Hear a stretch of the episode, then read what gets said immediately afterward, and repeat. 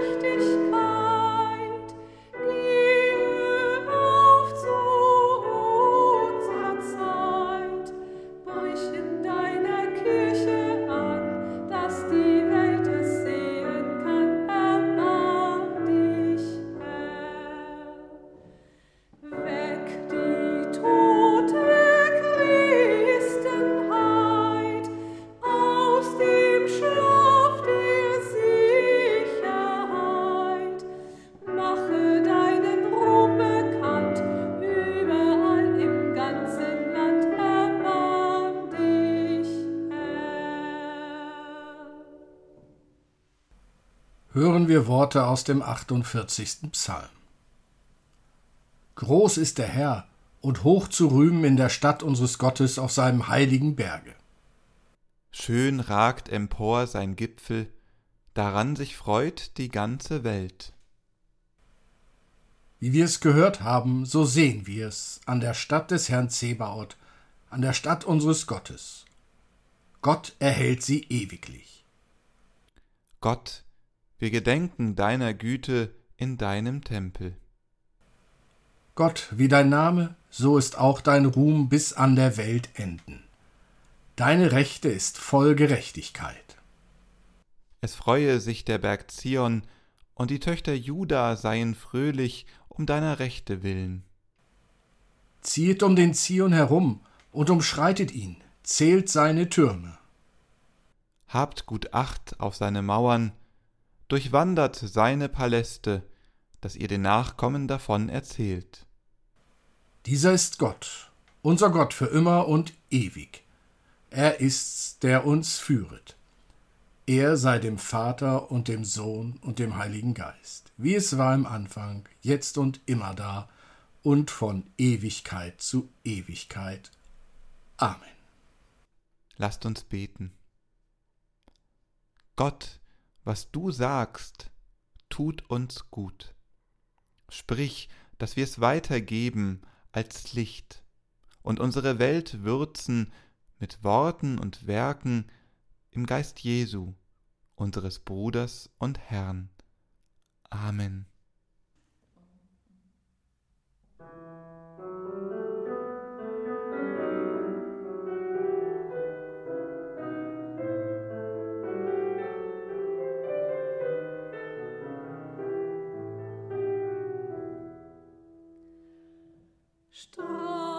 brechen viel.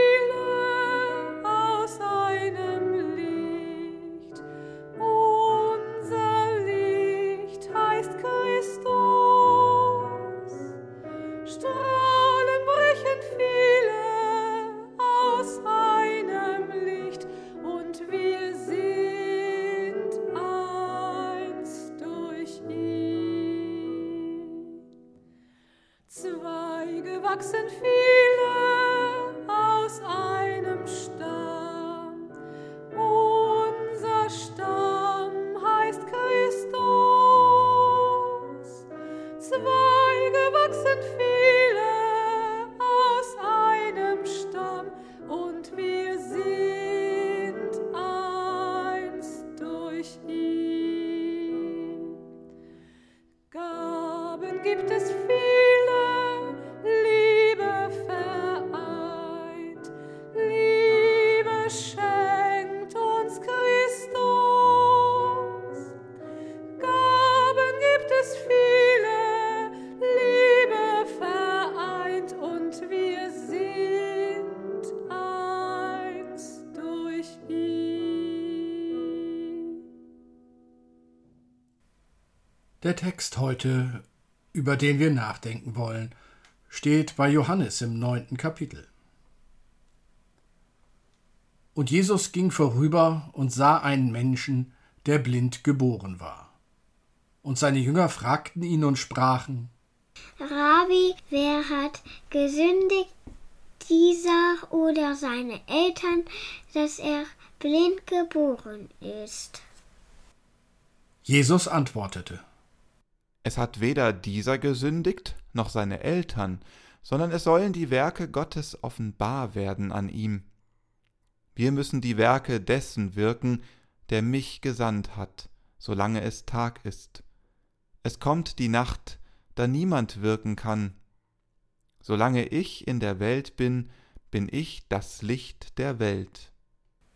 Als er das gesagt hatte, spuckte er auf die Erde, machte daraus einen Brei und strich den Brei auf die Augen des Blinden und sprach zu ihm, Geh zu dem Teich Siloa, das heißt übersetzt gesandt, und wasche dich.